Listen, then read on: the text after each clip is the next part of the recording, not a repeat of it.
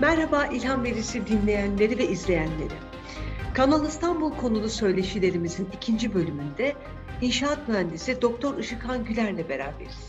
Işıkhan Güler hocamız ODTÜ İnşaat Mühendisliği Fakültesinden mezun. Aynı bölümde kıyı ve liman mühendisliği alanında yüksek lisans ve doktorasını tamamlamış. Halen burada halen burada yüksek lisans ve doktora öğrencilerine ders vermekte. Yaklaşık 40 yıllık inşaat mühendisliği kariyerinde hem akademik alanda hem de profesyonel alanda e, önemli projelerde görev almış bir hocamız. E, aralarında Marmaray Tüp Geçit Projesi'nin de olduğu ulusal ve uluslararası projelerde görev almış. 60'ın üstünde e, ulusal ve uluslararası e, alanlarda e, bildiri ve makalelere imza atmış. E, ayrıca Sualtı Araştırmaları Derneği'nde kurucu üyesi. Hoş geldiniz hocam. Hoş bulduk. Bağımsız, objektif, kaliteli haber. Kısa Dalga Medya. 2021 yılı Mart ayında e, İnşaat Mühendisleri Odası tarafından düzenlenen bir konferansta yaptığınız sunumunuzu izledim. E, ve burada e, Kanal İstanbul projesinin bakanlık tarafından hazırlatılan çevre etki değerlendirme raporunu ilişkin bulgularınızı, çıkarımlarınızı bizimle paylaşmıştınız. E, Bugün de sizinle kısa dalgada ilham verisi izleyici ve dinleyicilerinin tamamının anlayabileceği sadelikte bu notların üzerinden sizinle geçmek istiyorum. Bu çalışmayı nasıl yürüttüğünüzü, metodolojinizi e, ve e, varsa başvurduğunuz farklı kaynakları bizimle burada paylaşır mısınız? Tabii ki. Çok kısaca özetleyeyim. ÇED raporunun kendi uzmanlık alanım kıyı ve deniz mühendisliği alanıyla ilgili kısımları incelemeye çalıştım. Chat raporu, ana rapor bir de onun ekleri var. Yaklaşık 38 tane kendi konumla ilgili kısımlarda. Onlara bir baktım. Sonra da daha önce yapılmış çalışmalar varsa e, özellikle akademik çalışmalar ve mühendislik çalışmaları onlarla karşılaştırarak bir değerlendirme yapmaya çalıştım. O değerlendirmeleri de sizle paylaşıyoruz zaten, paylaşacağız zaten. Şimdi en önemli argümanlardan bir tanesi Kanal İstanbul'la ilgili boğazlardan geçecek gemi sayılarındaki artış tahmini. 2017 yılında 42.900 e, civarı gemi, gemi geçişi gerçekleşmiş. 2071'de bunun 86 bine, 86 bin üste çıkacağını tahmin ediyorlar. Oysa gerçek rakamlara baktığımız zaman 2007'den bu yana geçen gemi sayısında belirgin, hızlı bir azalış söz konusu. Nasıl böyle bir tahmin yapılabilmiş sizce? E, bence burada bir sıkıntı var. Yani matematiksel olarak çok basit bir şekilde bir model kurduğunuzda geçmişteki verileri alıp e, ileriye doğru taşırsınız. Onun gelişimine bağlı olarak da o eğriler ortaya çıkar.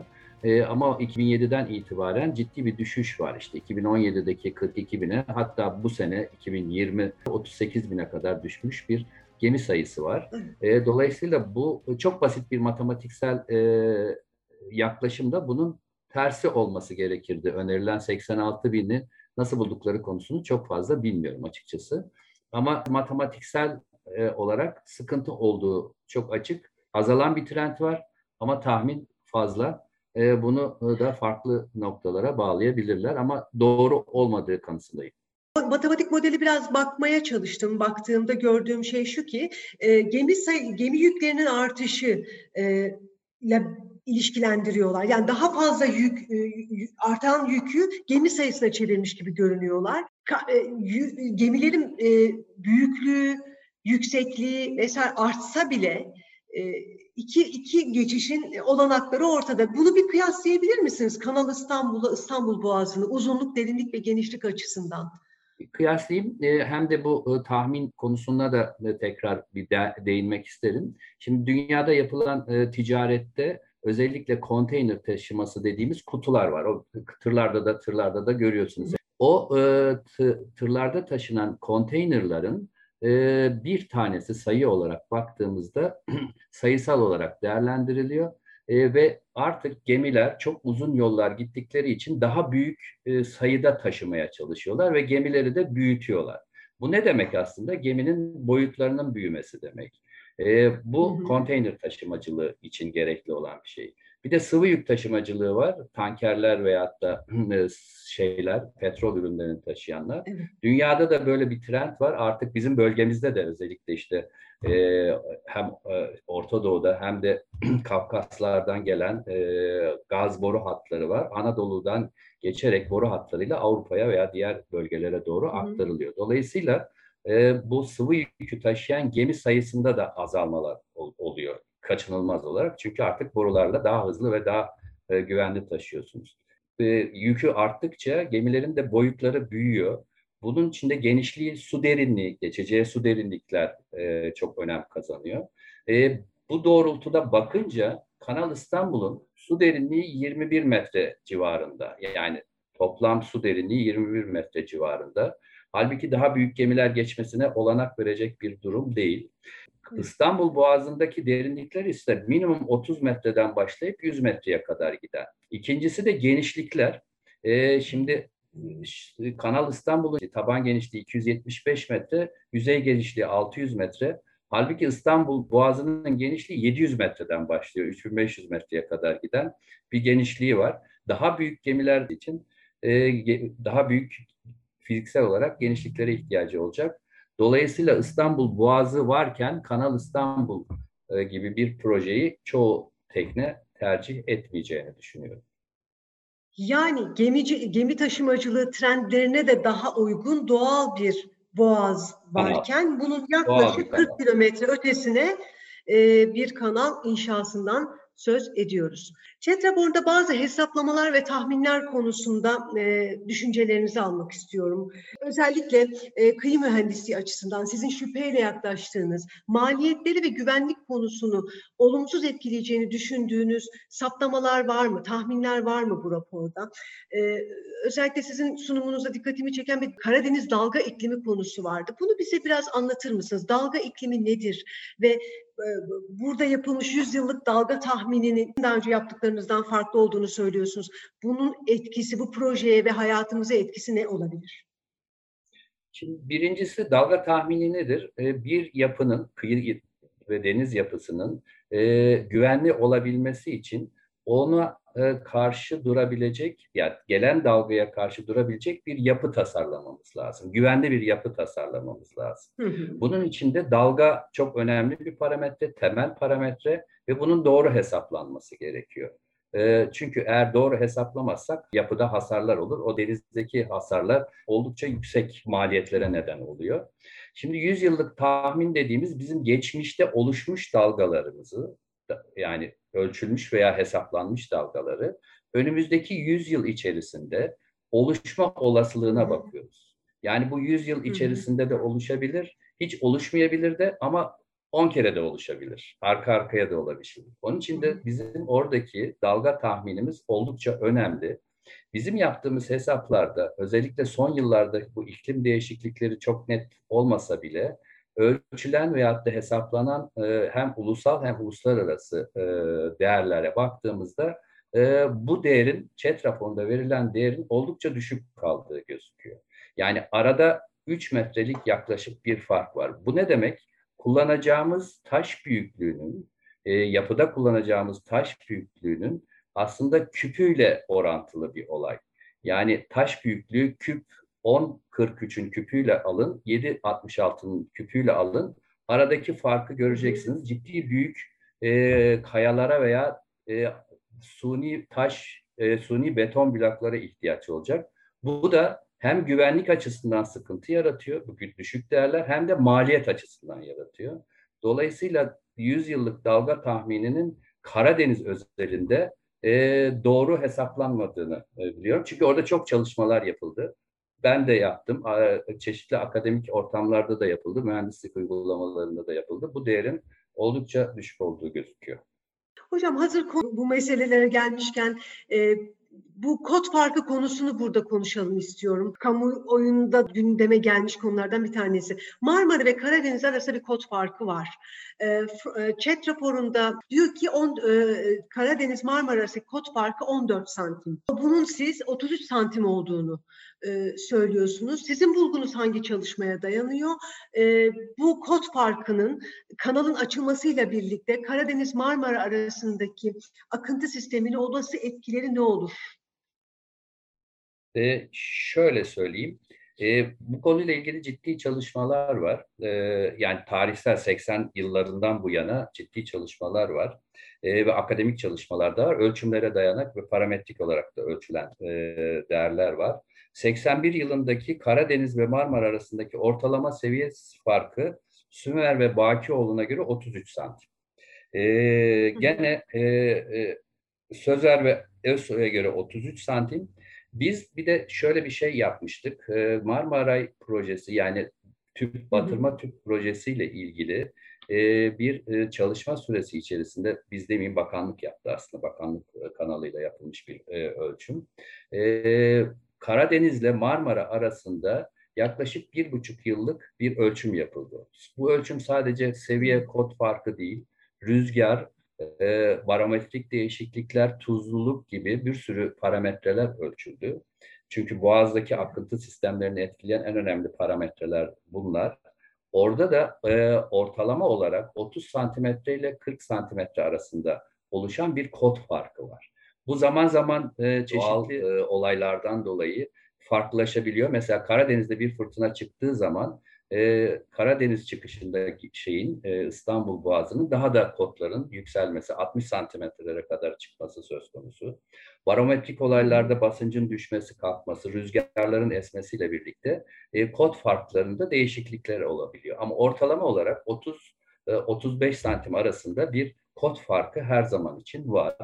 E, firmanın veyahut da e, chat raporunda belirtilen 14 santimetre ise ciddi sıkıntılı bir rakam. Çünkü eğer 14 santimetre e, olursa e, bazı durumlarda akıntının hemen hemen olmayacağı bir durum gibi, boğazda da olmayacağı gibi bir durum ortaya çıkıyor. Bu da işin dinamiğine, e, oradaki e, ölçümlere aykırı bir şey. Yani 30 santimetre ölçümlere de bağlı e, ve diğer çalışmalara da bağlı olarak yapılmış bir durum. Bu İstanbul Üniversitesi'nde yaptığı zaman zaman e, şeyler var, ölçümler var. E, 9 Eylül Üniversitesi'nin yaptığı ölçümler var. E, ayrıca e, ODTÜ Deniz Bilimleri'nin yaptığı ölçümler var. Çok çeşitli ölçümler var. Kısa süreli de olsa ölçümler var. Ama bir buçuk yıllık bir ölçüm özellikle Marmaray projesinde bakanlık tarafından yaptırılan e, ciddi bir ölçüm süreci var. E, çünkü tüp geçit batırılacaktı. E, o kod farklarının e, orada da tespiti o ölçümlerde ortaya çıkmış vaziyette. Yani... Bununla ilgili ulusal ve uluslararası ciddi yayınlar da var.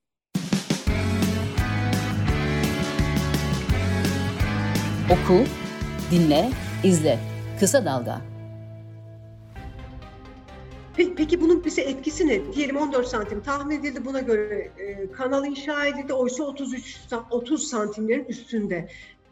Bunun hayatımıza etkisi ne? Karadeniz'den Marmara'ya gelen suyun miktarı e, konusunda ciddi farklılıklar oluşuyor. Çünkü bir e, bir sistem, o sistem içerisinde e, sanki Boğaz'dan Marmara'ya bir su gelmeyecek, alttan devamlı yoğunluk farkından dolayı Karadeniz'e gidecek olan bir e, akıntı olacak gibi gözüküyor. Bir de kanalı açarsanız, e, oradaki etkileri de göz önüne alırsanız ciddi bir farklılık ortaya çıkıyor.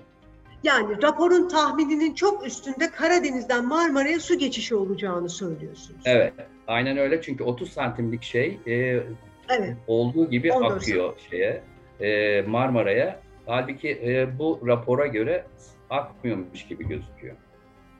Anladım. 14 santim çok az bir şekilde akmıyormuş gibi gözüküyor. İşin biraz daha inşaat tarafına, hafriyat tarafına girmek istiyorum. De, deniz e, e, dibinde yapılan e, hafriyat çalışmasına diyeyim ben. Tarama diyorsunuz, karadakine hafriyat. E, bu, burada çok devasa, bana bile çok anlayan biri olmama rağmen devasa gelen rakamlar var. Bunu bize değerlendirir misiniz? Na, nasıl bu hafriyattan kurtulacağız? Nasıl çözümler önermişler? Sizce bunlar gerçekçi mi? Bu 1.1 milyar metreküp ciddi bir rakam. Bu yerindeki e, hacim. Bir de bunu kazmaya başlarsanız arada boşluklar olacak. Bu daha da artacak. Yüzde 10-15 e, daha farklı bir miktara gelecek. Çünkü e, kazdığınız zaman işte arada boşluk sıkışmış şey biraz gevşeyecek. Gevşeyince de daha fazla bir hacim kazanacak. Şimdi 1.1 milyar metreküp ciddi bir rakam. Çok büyük bir rakam. 38 kilometre e, Karadeniz kıyılarını dolduracağız. 38 kilometre Ankara Polatlı arasının yarısı e, ve 38 kilometreyi doldurduğunuz yerde yaklaşık denize doğru 1 kilometrelik alanda gideceksiniz. E, ve buradaki e, alanlar e, da doğal yaşam alanlarını yok edeceksiniz. Çünkü kıyılar denizle, hava e, ve karanın buluştuğu yerler, e, canlıların en fazla yaşam alanı bulduğu yerler. Biz buraları yok etmiş olacağız. 38 kilometre bir tarafta, 10 kilometre diğer tarafta. Ama asıl önemli olan 38 kilometre çünkü orası henüz el değmemiş bir bölge e, ve oradaki yaşamı yok ediyorsunuz. Ayrıca e, ciddi e, sorunlar yaratacak bir dolgu. Buradaki tarama ve hafriyat e, e bu bölgeye gömülecek gibi bu dolgu Doğru. alanlarına Doğru. gömülecek. Peki yeterli olacak mı bu? Yani sadece aldım ben toprağı çıkardım buraya gömdüm. Ee, ba- başka bir işlem daha yapılmayacak mı bunun üzerine? Hayır. E, söyledikleri oranın rekreasyonel alan olarak yapılacağı. Yani yük, yükseklikleri o 10-15 metre yükseklikte denizde seviyesinden yükseklikte bir e, dolgu alanı yapılacak ve o dolgu alanında e, rekreasyon alanı olarak yapılacağı ÇED raporunda belirlenmiş. Şimdi ne demek hocam alana, rekreasyon alanı? Yani herhalde gezi e, veyahut da park gibi bir takım şeyler herhalde yapılacak. E, öyle genel geçer bir şey söylenmiş rekreasyon e, alanı olarak. Bunun üzerine bir Ama doğal alanı yok ediyorsunuz. Efendim? Kayalar konmayacak mı bunun üstüne? Taş. Şimdi bu içe, içeriden çıkarılan hafriyat kısmı e, konulacak ama onu denizden korumak için de bir koruma tabakası yapılması lazım. Biraz önceki dalga tahmini dediğimiz e, olay da tam da orada önem kazanıyor. Hı hı. Onu korumak için, o dolgu alanını korumak için e, yapılacak olan taş büyüklükleri işte o dalga tahminine göre hesaplanması lazım. O da yanlış hesaplanırsa o dolgu alanları da e, hasar uğrama olasılığı yüksek. Maliyet dediğim kısımda o zaten. E, dolayısıyla yapım açısından da oldukça zor bir kısım. Buralara döşenecek bu koruma için konacak kayalar, taşlar nereden gelecek hocam? Bu hafriyattan Şimdi, değil. E, e, hafriyattan değil, hafriyattan kullanılacak koruma şey miktarı mümkün değil. Sadece o hafriyatı döktüğünüz hafriyatı korumak, denizden korumak için e, taş ocakları kullanmanız lazım. Tabii bu kadar büyük dalgalarda da büyük taşlar bulmanız mümkün değil. Onun yerine e, beton bloklar koyacağız. Onların çeşitli tipleri var. E, burada e, sonra anlatabilirim ama büyük ta- beton bloklar konulacak. O beton bloklar içinde e, çeşitli taş ocakları kullanılması gerekiyor. E, bu e, Trakya bölgesinde de var ama onların yeterli olmayacağı çok açık. Ayrıca e, belki büyük olasılıkla Anadolu'dan da getirmek durumunda e, kalınacak oradaki koruma tabakasını inşa edebilmek için. Hafriyatı taşımak için düşündükleri kamyon bu daha çok maden ocaklarında kullanılan bir e, şey ve bununla o hafriyatı yapacaklarını e, chat raporuna yazmışlar ki devasa bir şey.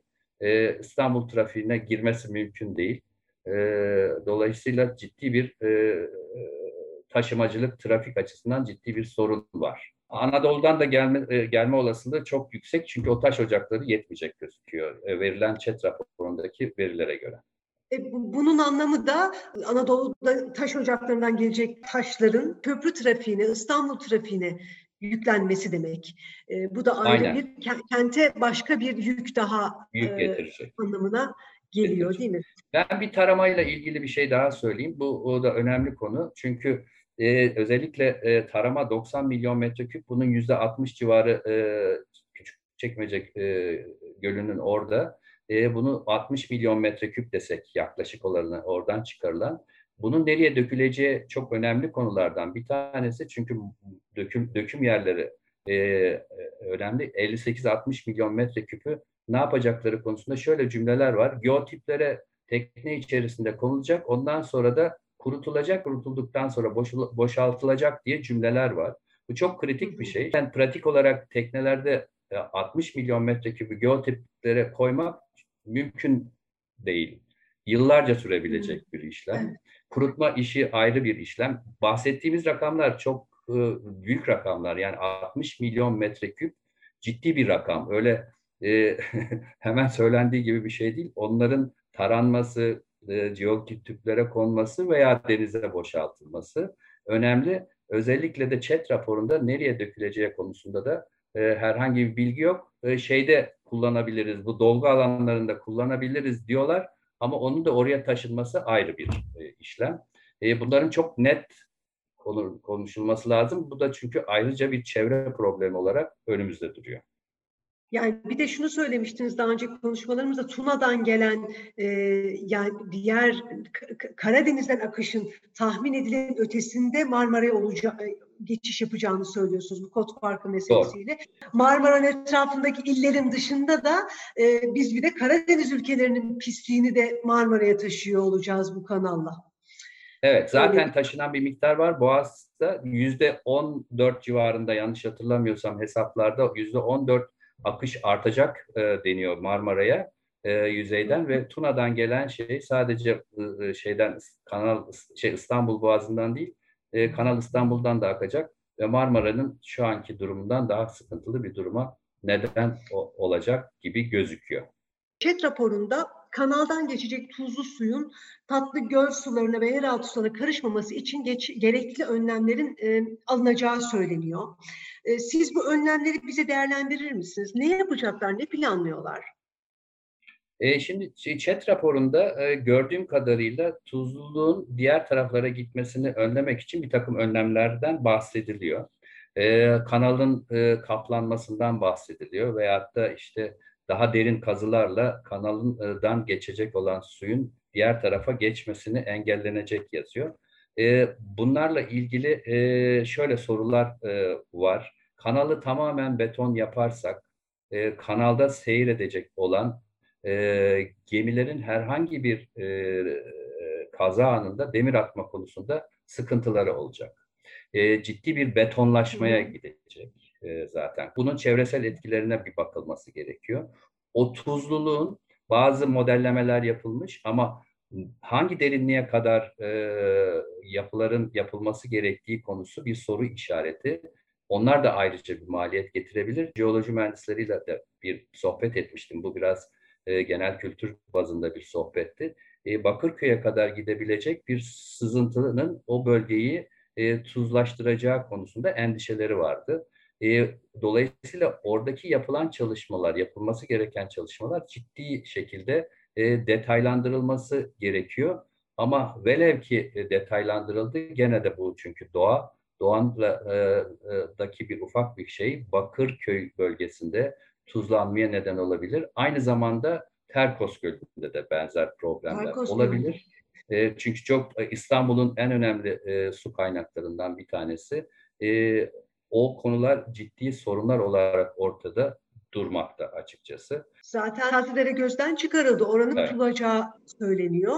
Ama e, deniz suyunun e, Sazlıdere Havzası üzerinden ter, Terkos'a geçebileceği söyleniyor. Ben, ben kısa bir şey daha söyleyeyim. Bu çok önemli. Ben Tabii. gemicilerle de e, konuştum. E, özellikle seyir sırasında bizim alanı da biraz ilgilendiriyor ama onların uzmanlık alanında e, gemileri seyir ederken e, en önemli konu e, bu kanalda squat dedikleri bir konu. Yani geminin çökmesi. Hmm. Bu geminin çökmesi dediğimiz motoru çalıştırdığı an gemi batıyor ve suları kenara veya ileri doğru iterek e, rahat hareket etmesini sağlıyor. Dar bir kanalda E, bu suları ittiği zaman o sular e, yanlara çarpıp tekrar gelip gemilerin stabilitesini etkileyip kaza olma olasılığına da neden oluyor. Bu da çok önemli bir konu squat konusu. E, gemiciler özellikle buna çok dikkat edilmesi gerektiğini söylüyorlar. Hatta endişeleri çok yüksek. Süveyş kanalındakine benzer bir takım kazalar olursa e, bunun geri dönüşü çok zor. Çünkü Süveyş kanalında akıntılara baktım ben. E, çok akıntı yok. Bizde ise yaklaşık e, Karadeniz'den Marmara'ya geçecek kanal yüzey akıntıları var. Orada ciddi bir blokaj yaratacak bir kaza olursa, tıkarsa eğer e, ciddi bir su birikintisi de olacak ciddi başka sorunlara neden olacak e, sorular e, ortada duruyor. Ben size e, 40 yıllık deneyiminiz göz önüne alarak, İngilizcesi civil engineering sizin işiniz. Her ne kadar biz Türkçe'de bunu inşaat mühendisliği isteğini inş, betonla özdeşleştirsek de aslında insanların uygarlıkla buluştuğu her an ya da uygarlığa dair her alanda söz sahibi olan bir meslek grubunun mensubusunuz. Size göre bizim Kanal İstanbul'a ihtiyacımız var mı? E, yani son söyleyeceğim baştan söyleyeyim. Kanal İstanbul gibi bir şeye bizim ihtiyacımız yok. Yani ben bir inşaat mühendisi aynı zamanda kıyı ve deniz mühendisi olarak e, baktığımda bir bütün olarak değerlendirmeye çalıştığımda tabii ki eksiklerim var. E, ama böyle bir kanala neden ihtiyaç duyulduğunu ben hala çözmüş değilim. E, çünkü e, yeteri kadar e, araştırılsa bile, yeteri kadar feasible çıksa bile, e, ki feasible olmadığını e, düşünüyorum e, bu, bu konularda. E, çıksa bile böyle bir kanalın e, bize ne kazandıracağı konusu soru işareti. Kanal İstanbul yanında İstanbul Boğazımız var. Şimdi Kanal İstanbul'dan e, yaptık, Çanakkale'ye mi yapacağız? Yani hiçbir açıklaması olmayan, aynı zamanda çevresel olarak ciddi geri dönülmez e, olaylara neden olabilecek bir projeyle karşı karşıyayız. Ben inşaat mühendisi olarak yapımcı, yapım tarafımız vardır biliyorsunuz. Uygarlığın yönünde bir de yapım e, tarafı vardır inşaat mühendisliğinin. Bazı konuların yapılması konusu e, söz konusu olabilir ama ben bir inşaat mühendisi ve kıyı deniz mühendisi olarak bu projenin ciddi e, olumsuz etkilerinin olacağını görüyorum. E, teknik olarak düzeltebileceğiniz bir sürü şeyler de olabilir ama genel anlamda e, hem çevreye hem bölgeye hem ülkeye herhangi bir katkısının olacağını e, düşünmüyorum. Tam tersi bizim e, ya bizim için de değil çocuklarımız için veya geleceğe e, bırakacağımız miraslar için e, bu tür e, projelerin e, bence tartışılması bile bizim açımızdan, toplum açısından e, ciddi bir sıkıntı ve zaman kaybı gibi geliyor. Daha yapılması gereken önemli konular var. Ben şu son zamanlarda çok fazla kıyı ve deniz alanlarındaki yapılan e, çalışmaların da sıkıntı yarattığını düşünüyorum. İşte Marmara e, Denizi ile ilgili bugünlerde bir felaket yaşıyoruz. Büyük geriye dönülmez e, sonuçlarla karşı karşıya kalacağımızı düşünüyorum. Bence Kanal İstanbul e, bu bölge için, bu ülke için gerekli bir proje değildir e, demek istiyorum. Çok teşekkür ederim hocam katkılarınız için. Çalışmalarınızda başarılar Ben teşekkür ederim. Size de çalışmalarınızda başarılar diliyorum. Kolay gelsin diliyorum. İyi günler. Bağımsız, objektif, kaliteli haber. Kısa Dalga Medya.